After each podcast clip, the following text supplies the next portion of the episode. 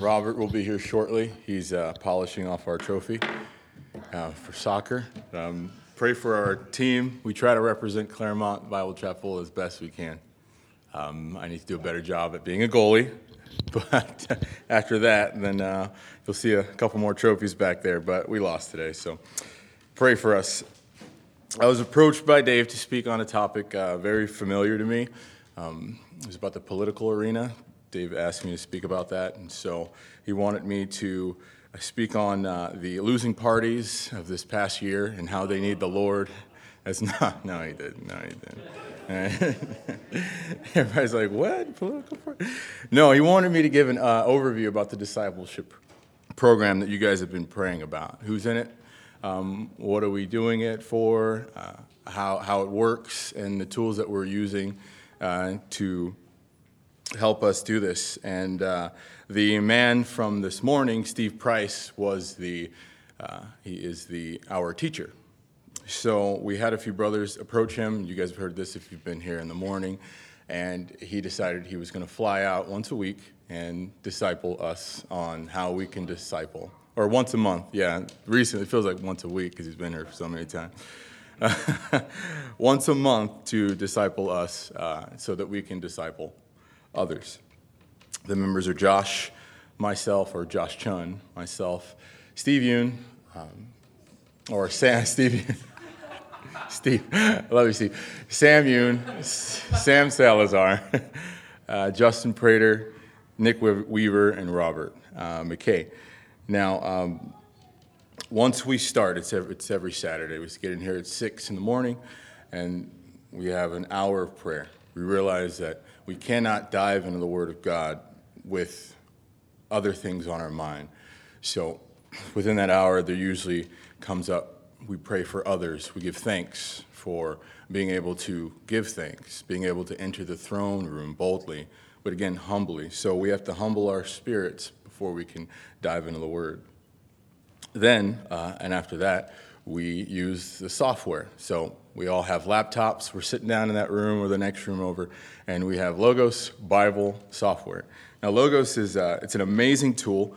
It's um, it's also expensive. Uh, Logos, it's funny. It uh, your Christianity is gauged on how much money you can put into Logos. they have different, um, let's say, uh, um, levels of of uh, availability of different softwares and, and logos. So uh, a lot of us realize that we are uh, basic Christians because um, we, we have the basic software for the program, but it's, it's everything that we need to know.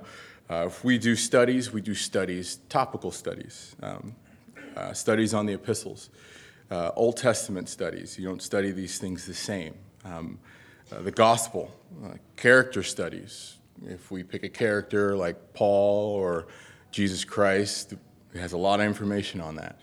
Um, we have outlines, clausal outline, um, structured outlines, and Vine's Word Study Bible. I, I remember um, Mark letting me use his books, and uh, he had the Strongs that's also in there too but that's on another level. Um, I'm not at that level of Christianity yet. I haven't put that money into the Logos software, but soon, soon, once I uh, find another job uh, to support my Logos habit.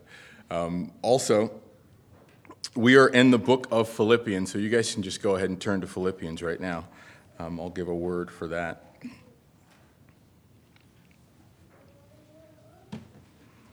Interesting fact about Philippians is. Uh, there's only one L in Philippians.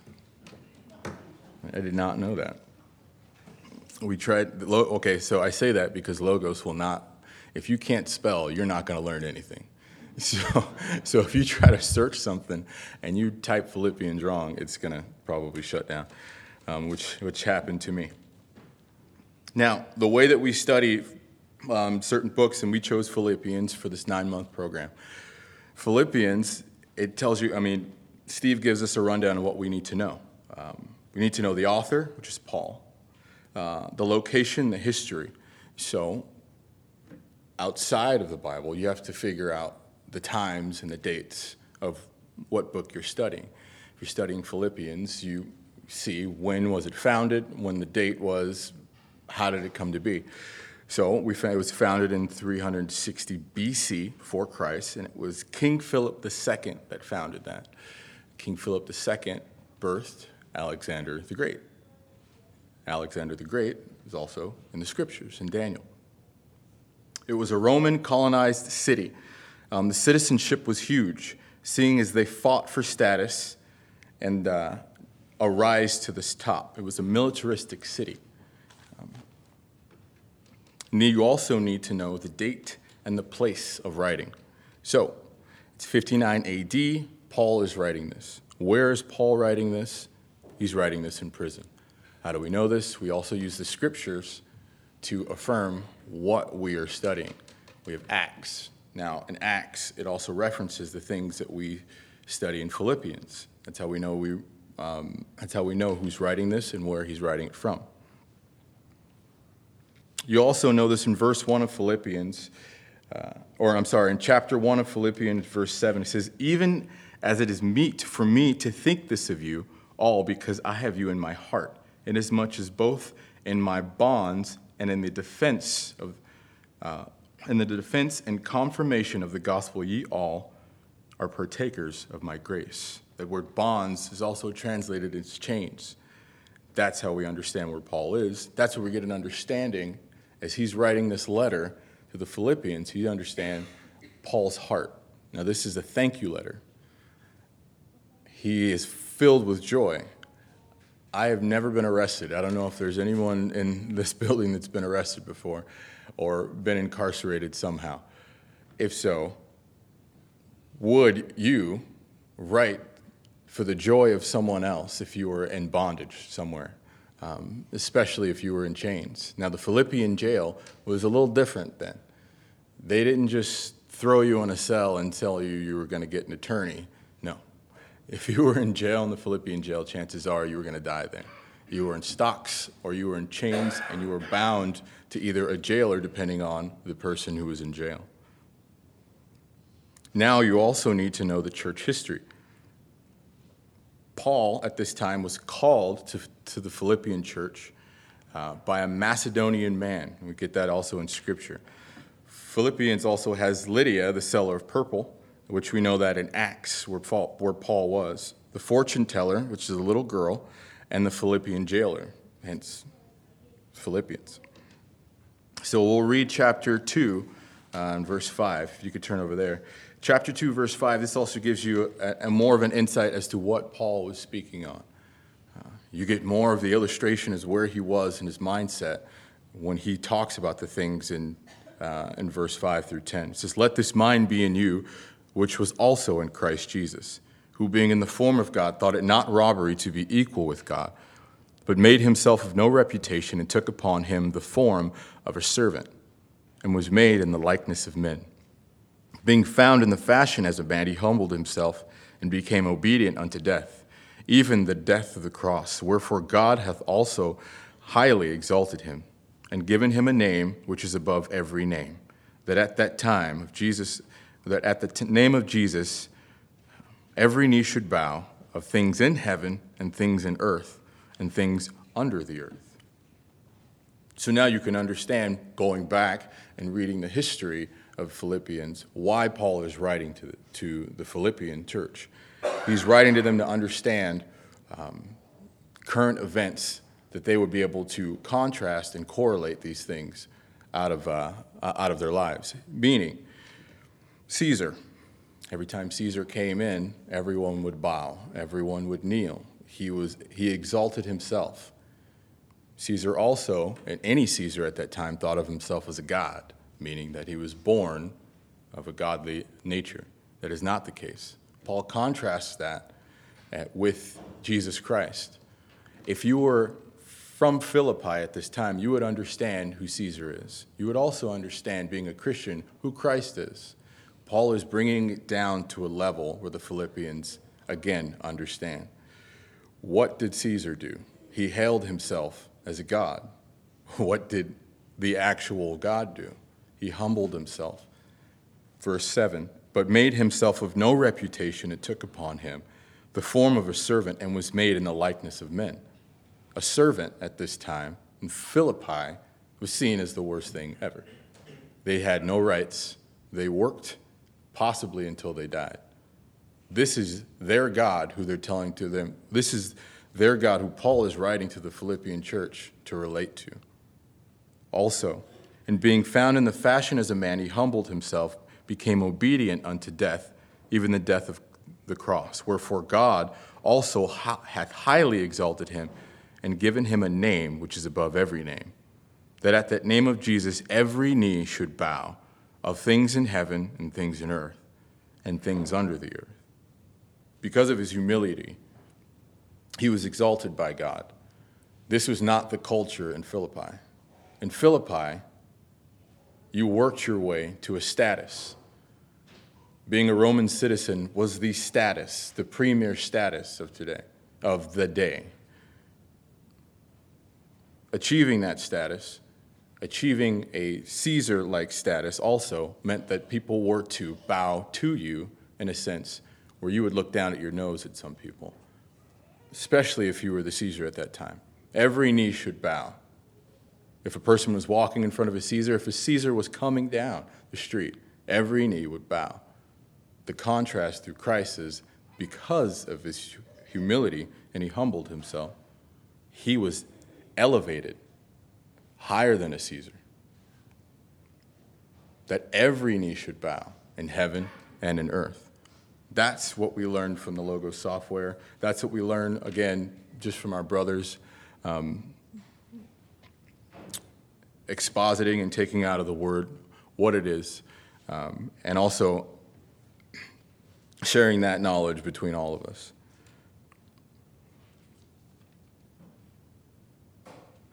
Once again, these things we didn't learn. We're not in this program, uh, in the discipleship program, to get head knowledge. Uh, it is very possible for us to uh, learn more about the scriptures and be completely useless. We were speaking of that yesterday. There's no point in giving us everything that we need to know, everything in that software, if it fills our head, if we can't give that to the church, if we can't hear, serve the church, the body. And the software is just the first, uh, not the software, the, the program is just the first step, in a sense. Uh, we have to find ways to minister to the church. Uh, the goal, and sometimes, not some, well, most of the times, in the assemblies, we know, we understand the Bible more so than um, any other church out there. You can throw out a denomination if you want to. But the goal is to be more Christ like. The goal is to serve. And it's also to serve the church that we have here, um, the church that we're in, the assemblies that are represented, because Sam Yoon is also represents a church in, uh, in LA. I think it's Zion. Am I correct? Yes. So, with that said, um, personally myself, uh, this past month was a it was a um, it was a fun month. Let's just uh, let's say that.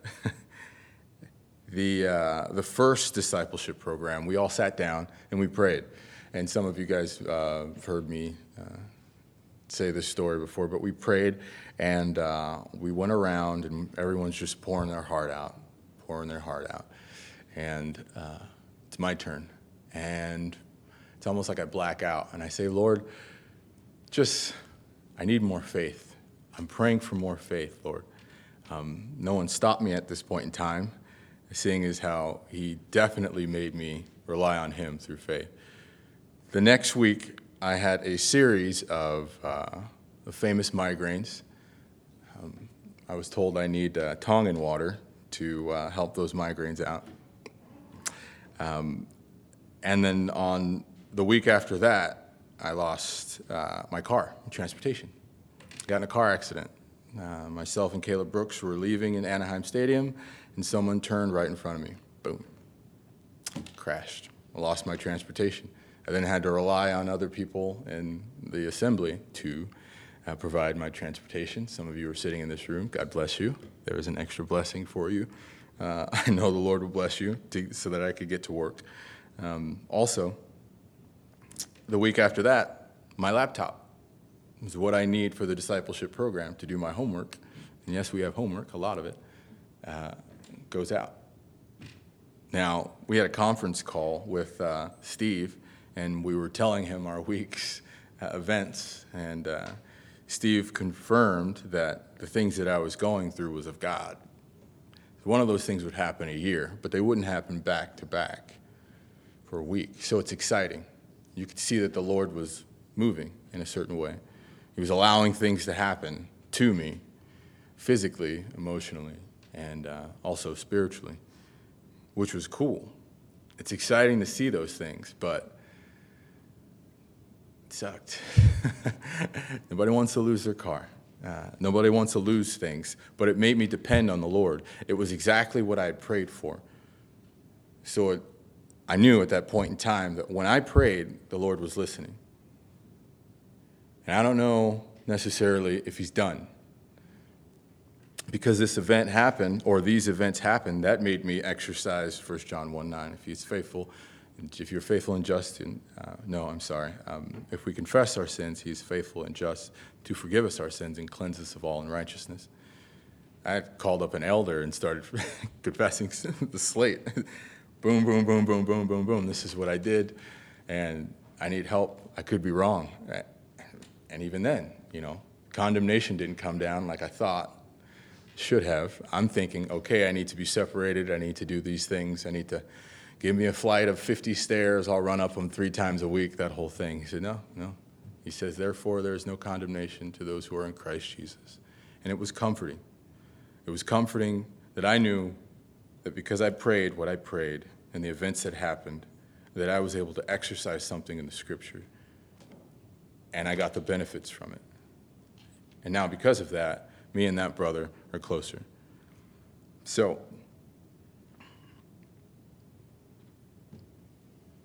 with that said, also, circling back to this discipleship program, um, we are learning these things also, uh, not again to continue to get head knowledge. We are learning these things to correlate what happens in our everyday life to the church. I had to rely on the Lord a lot more within this past month, because of what happened, because of what I prayed for, I also had to uh, uh, look to my brothers and, and pray with them also. And these things are happening because of this program. Um, I, I like the program a lot. We are being uh, taught to be fishermen, and your prayers are coveted. They really are. Um, we need more of them because I can tell you right now, it works. and, uh, and it's, off, it's also seen. We're learning to be able to serve the, the body in Claremont. Um, and, and that was the purpose. So, next year, when there's another discipleship program, I should be a mentor. I want you guys to, uh, and I'll make the, I'll speak for everyone when I say kind of gauge us to see if we're doing what we need to be doing in this program. Because, again, if you're not seeing the fruit from it, what's the point? We don't have this program for us, we have it for you guys um, and ourselves too. And to serve others is to. Uh, uh, is to serve the Lord, and we want to do that. So, with that, I'm going to invite Robert up, our MVP of the game tonight.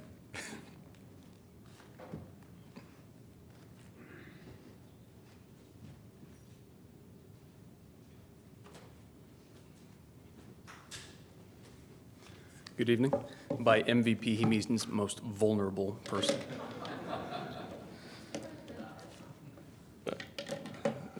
Thank you for that overview, Ricky.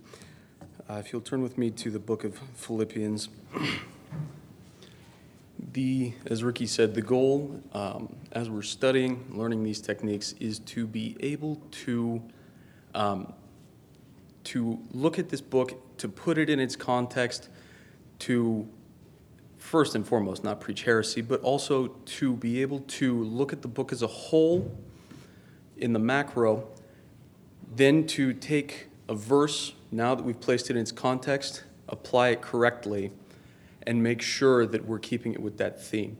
And so, as we've been um, as we've been studying the last three times that we've met and on our own, uh, we came to an interesting point yesterday, uh, right around lunchtime, where where we were examining this, and and a brother who is significantly more um, in tune than I am noted that the the book of Philippians, from start to finish, is a book about the gospel. And we're going to take a look at some of, the, some of these um, things that we've observed, uh, studying on our own and together, bouncing ideas off of each other, at how these beloved verses um, that we've grown up learning, whether it's in Awanas or at Sunday school, really draw us back to the goal of, of furthering the gospel. So we're going to start in Philippians chapter 1. and as you're turning there, the word gospel is used nine times in this book of Philippians, and uh, the idea of preaching Christ is used an additional three. The, the word good news was used to herald the birth of a son of Caesar. And so a crier would go throughout the Roman Empire saying, Good news, good news, Caesar has had a son. And yet, here we find that the gospel is used not to herald the birth of a son of Caesar, but a son of God who came as a man, and not just a man, but came to be treated as a, as a bondservant, someone who a Roman citizen would look at as scum. And that's the, this is the, the idea of studying this, is to not only take the context of the verse, but to take historical context, to take uh, cultural context and apply it that way as well. So some of the things that that really have drawn us to to see this theme, um, we see right from the beginning. Paul and Timothy, the servants of Jesus Christ, to all the saints in Christ Jesus, which are at Philippi, with the bishops and deacons, grace be unto you and peace from God our Father, from the Lord Jesus Christ, I thank my God upon every remembrance of you, always in every prayer of mine for you all, making request with joy, for your fellowship in the gospel from the first day until now, being confident of this very thing, that he which hath begun a good work in you will perform it until the day of Jesus Christ. Even it is, it is meet for me to think this of you all because I have you in my heart, inasmuch as both in my bonds and in the defense and confirmation of the gospel, you are partakers of my grace.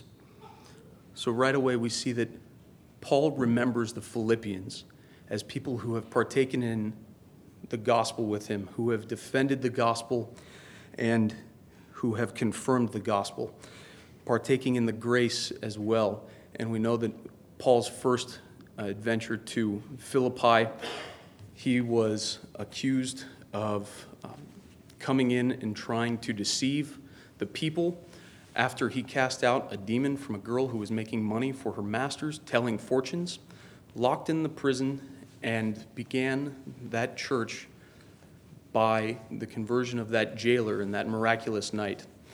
And from that day on, the church in Philippi was focused on defending the gospel and confirming the gospel, as we see in uh, verse 7.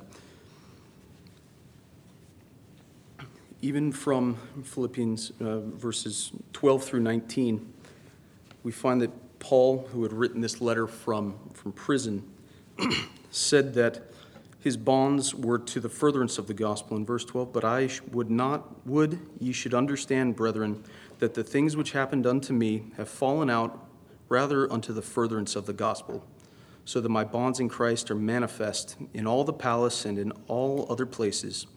And many of the brethren in the Lord, waxing confident in my bonds, are much more bold to speak the word without fear.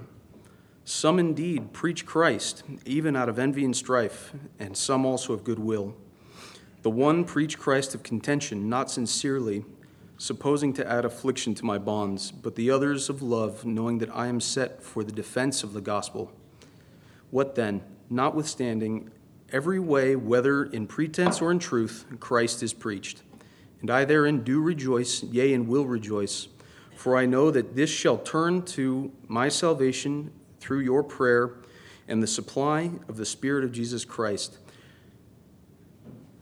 So, even though there are those who are, are glad to see Paul in bonds, maybe they, uh, they thought that Paul was pompous and uh, thought that he wasn't doing it right. Maybe they, maybe they wanted some of the glory for themselves, knowing that he was renowned throughout the Christian world and, and thought that it was their turn to go out and preach and make a name for themselves.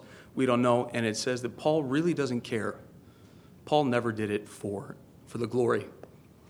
Paul's focus, whether he was in prison or free, whether he was recognized or a humble tent maker working out of the back of someone else's house, his goal was to see the gospel spread.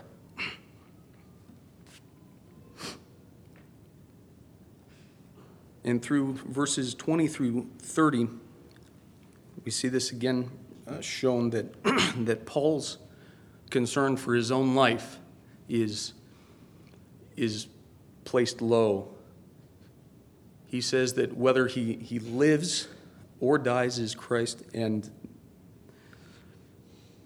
and we see from, uh, from 21 for me to live is Christ and to die is gain. Could I get a glass of water? Uh, but if I live in the flesh, this is the fruit of my labor. Yet what I shall choose I know not, for I am in a strait between two, having a desire to depart and to be with Christ, which is far better. Nevertheless, to abide in the flesh is more needful for you. So he sees that, that the Philippians have this, this need for him to, to be continuing to, to send them these encouragements, to return to them if the Lord wills. But if the Lord chooses for him to, to die in prison, he's perfectly fine with that. And he tells the, the Philippian believers in verse 27 only let your conversation be as it becometh the gospel of Christ, that whether I come to see you or else be absent, I may hear of your affairs, that you stand fast in one spirit, with one mind, striving together for the faith of the gospel and in nothing terrified by your adversaries, which is to them an evident token of perdition, but to you of salvation, and that of God. For unto you it is given in the behalf of Christ, not only to believe in him, but also to suffer for his sake, having the same conflict which you saw in me now, saw in me, and now here to be in me. He's telling them that if they continue in the way that he wants them to continue, to to have their conversation as it becometh the gospel, their attitudes, their lifestyles to, to show forth Christ, that it's going to lead to their persecution, that they too will suffer the things that he has begun to suffer. And that's where we find this, this opening to, to chapter 2. We find all of these, um, all of these things being told to the disciples so that they may have a conversation that becomes the gospel. If there be therefore any consolation in Christ, if any comfort of love, if any fellowship of the Spirit, if any bowels and mercies, fulfill ye my joy that ye be like minded, having the same love, being of one accord, of one mind. Let nothing be done through strife or vainglory, but in lowliness of mind, let each esteem other better than themselves. Look not every man on his own things, but every man also on the things of others. The same mind, the same love, and the same attitude. Paul is telling them that unity is critical for the gospel to be furthered in times of persecution. It's easy for us to, to go to Awanas and, and give a little devotion on Jesus love to the cubbies when, when there isn't someone knocking on the door asking if there are Bibles in here. It's a whole lot harder if, if the body is divided, if we can't rely on, on one another, if we're more interested in our material pursuits. And in verse 4, it's so easy for us to get up in, caught up in the rat race. Philippi was it at a point in Greece where there was a major trade route. It was the only way to get from Greece into Asia Minor or into um, on the other side of this mountain range. And so all the trade passed through. There was a, there was a large group of very well to do individuals, and they separated themselves very clearly from, from the lower class by uh, living up on a plateau, up on a hill outside the city. And, and everyone wanted to, everyone was jockeying for this economic position. Lydia was a seller of purple, she was making her own money. But these people were, were neglecting their other brothers. And not only physically, but it also meant that they weren't involved in their spiritual lives. They weren't encouraging one another. And that's why he, he focuses on, on this idea of, of looking every man not on his own things, but every man on the things of others. And really, the way to do that isn't through any strength of our own, but we see it in verse 5 let this mind be in you, which was also in Christ Jesus. That, that mind of Christ, who Paul now describes how he left the glories of heaven and came to earth as a man to do the work of a slave, someone that the Romans despised.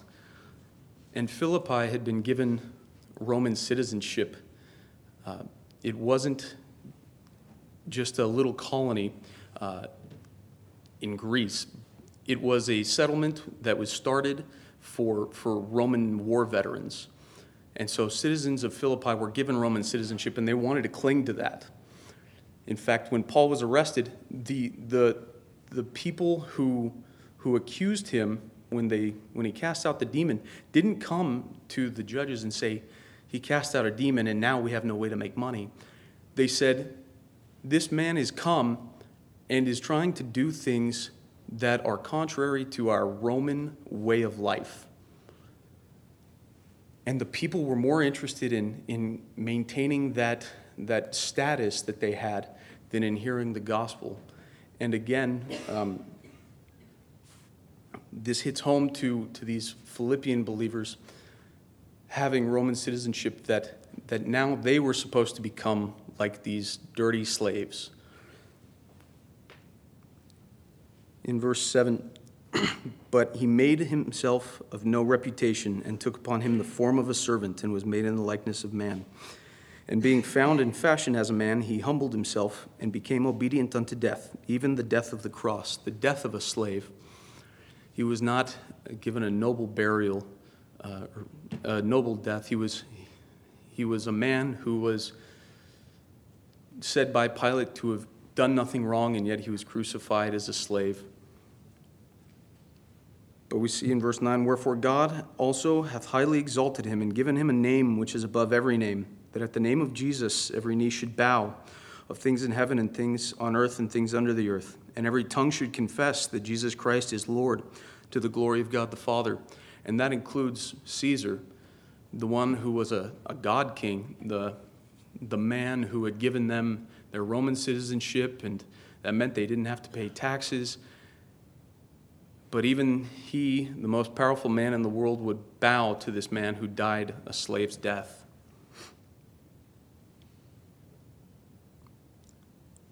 And so in, in, in verse 12, uh, through, through 18, there's this, this picture that we find of shining as lights in the world. And, and we see this as, as having a testimony for the gospel. And so we have the gospel presented before this section in chapter 2 and presented after this section in chapter 2. And that's how we know that when it's referring, uh, when it's saying all of these things in this portion in chapter 2, that's where that focus really is. It's on presenting the gospel through having this attitude. You, no one wants to listen to the proud man yelling about how you're going to burn in hell in fire and brimstone standing out on the corner. People respond to, to a soft word, a humble man who comes broken, recognizing that he's a sinner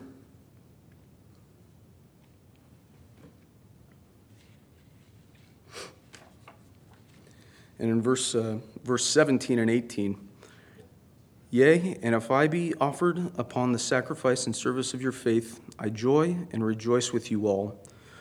For the same cause also do ye joy and rejoice with me.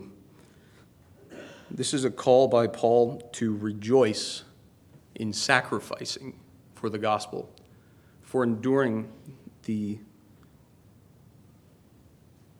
the things that will come if they continue to, to proclaim the gospel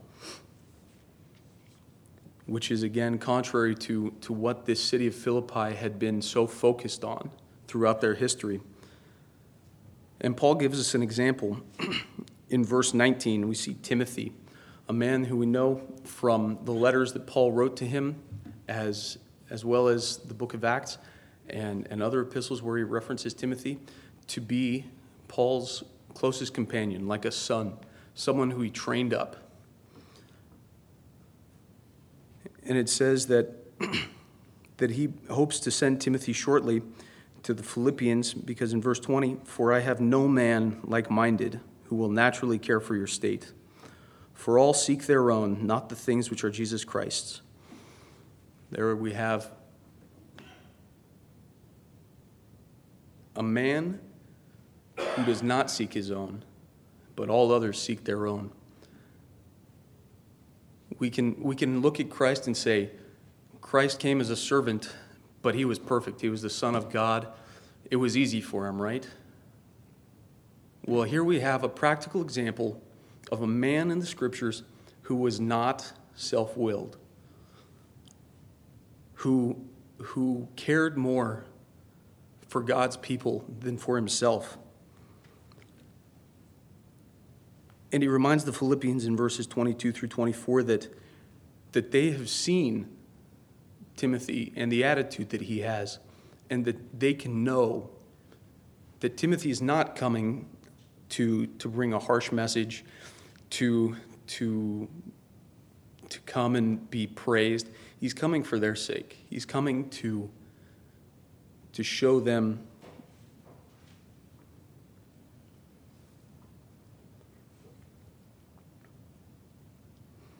And we also see Epaphroditus, another young man that, uh, that the Philippians were very fond of. In fact, the Philippians wrote asking about Epaphroditus.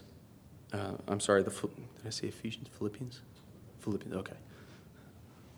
The Philippians wrote um, asking about him because they had heard that he was sick, and, and this caused Epaphroditus concern that, that they were so concerned for his, his health, and he wanted to return and to reassure them. And so he's the one who is bringing this letter. and Paul says that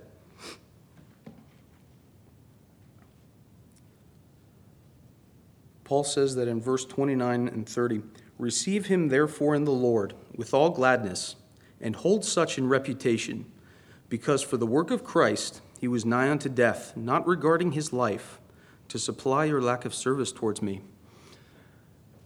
We are to hold these people who have suffered for the gospel in high esteem, these people who have, who have put aside their, their own safety, their own well being, and, and devoted themselves to the furtherance of the gospel.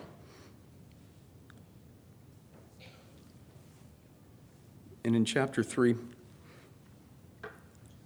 we see this, this, this, this section in the first two verses Finally, my brethren, rejoice in the Lord. To write the same things to you, to me indeed is not grievous, but for you it is safe. Beware of dogs, beware of evil workers, beware of the concision.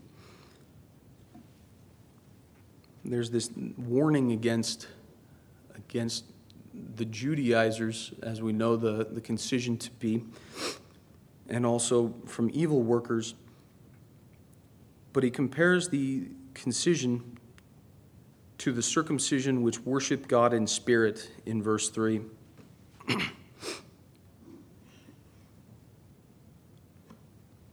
and rejoice in Christ Jesus and have no confidence in the flesh.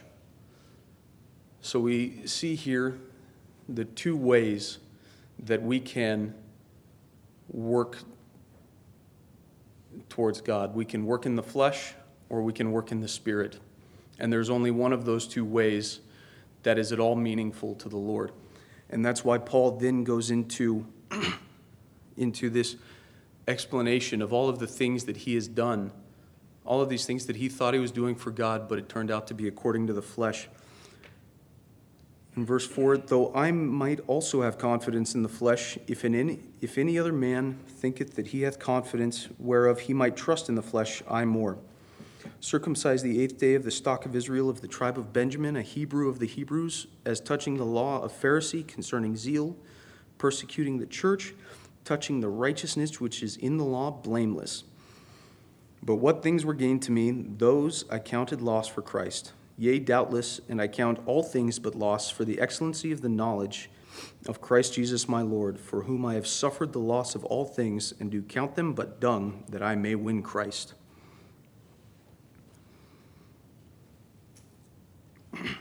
and be found in him, not having my own righteousness, which is of the law, excuse me, but which is through the faith of Christ, the righteousness which is of God by faith, that I may know him and the power of his resurrection and the fellowship of his sufferings, being made conformable unto his death.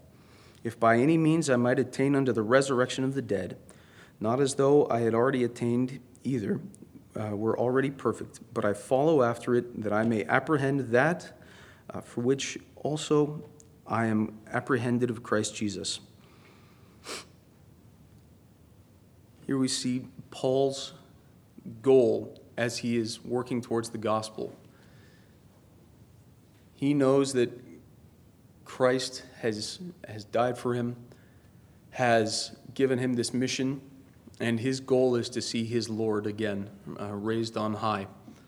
And until that happens, he will continue to work for his Lord.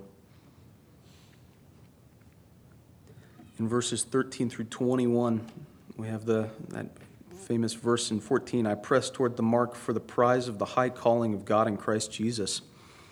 Let therefore as many as be perfect be thus minded. If in anything ye be otherwise minded, God shall reveal even this unto you. Again, an appeal to be thus minded, that is, to have this same mind, to press towards the mark of the high calling. And uh, and in verse 20, for our conversation, and we also know that to be our citizenship is in heaven, from whence also we look for the Savior, the Lord Jesus Christ. Again, these people having Roman citizenship, needing to realize that that Roman citizenship is not what is going to save them, it's their citizenship in heaven. They might not have to pay taxes and might get a, get a fair trial but I'd much rather have my name written in the book of life when I face the Lord as our judge.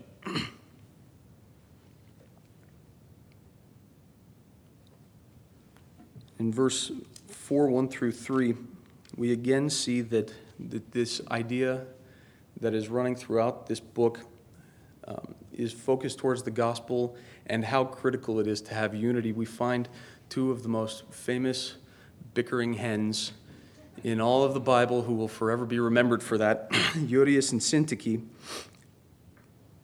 who are, who are urged to be of the same mind in the Lord. And in verse 3, and I entreat thee also, true yokefellow, help those women which labored with me in the gospel, with Clement also, and with all of my other fellow laborers whose name are in the book of life. These women were laborers with Paul in the gospel, but something happened between the two of them, and this, unit, this, this disunity has crept in and has ruined the work that they have been doing for the Lord. And now Paul has to call them out, and we see that 2,000 years later that they were not doing what the Lord had called them to do. And it's a, it's a poignant reminder to us that we can't have friction and bitterness when we're working uh, one with another for the Lord. It's something that comes between us, and it's, it's a pride issue. And bitterness is so easy to, to sink in and to poison our attitudes. In verses 4 through 9, rejoice in the Lord always, and again I say rejoice. Let your moderation be known unto all men. The Lord is at hand. Be careful for nothing, but in everything, by prayer and supplication with thanksgiving, let your requests be made known unto God. And the peace of God, which passeth all understanding, shall keep your hearts and minds through Christ Jesus. Finally, brethren, whatsoever things are true, whatsoever things are honest, whatsoever things are just, whatsoever things are pure, whatsoever things are lovely, whatsoever things are of good report, if there be any virtue, and if there be any praise, think on these things. When, when strife and bitterness has come into the assembly, we need to, instead of dwelling on that, look to this portion and be reminded of the things that the Lord has done, the virtuous things, the good things.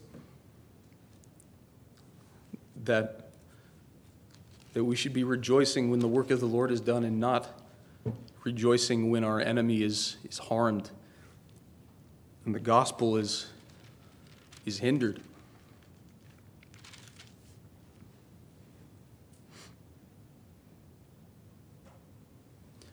And even though the, the Philippians were not on the front line sharing the gospel from town to town with Paul, he tells them that, that their prayers and their gifts are a way that they are fellowshipping with him in the gospel.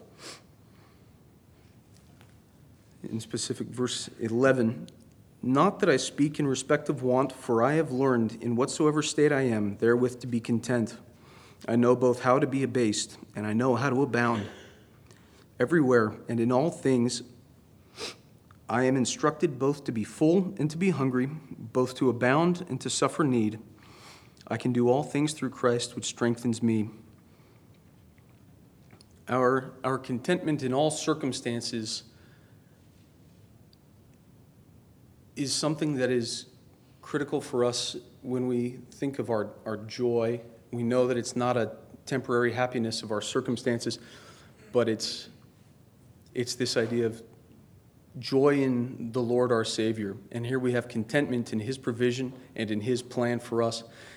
As Paul is writing this from prison, Paul is writing this from prison. He has had, uh, had very little in the way of money, and the Philippians were able to send money to him.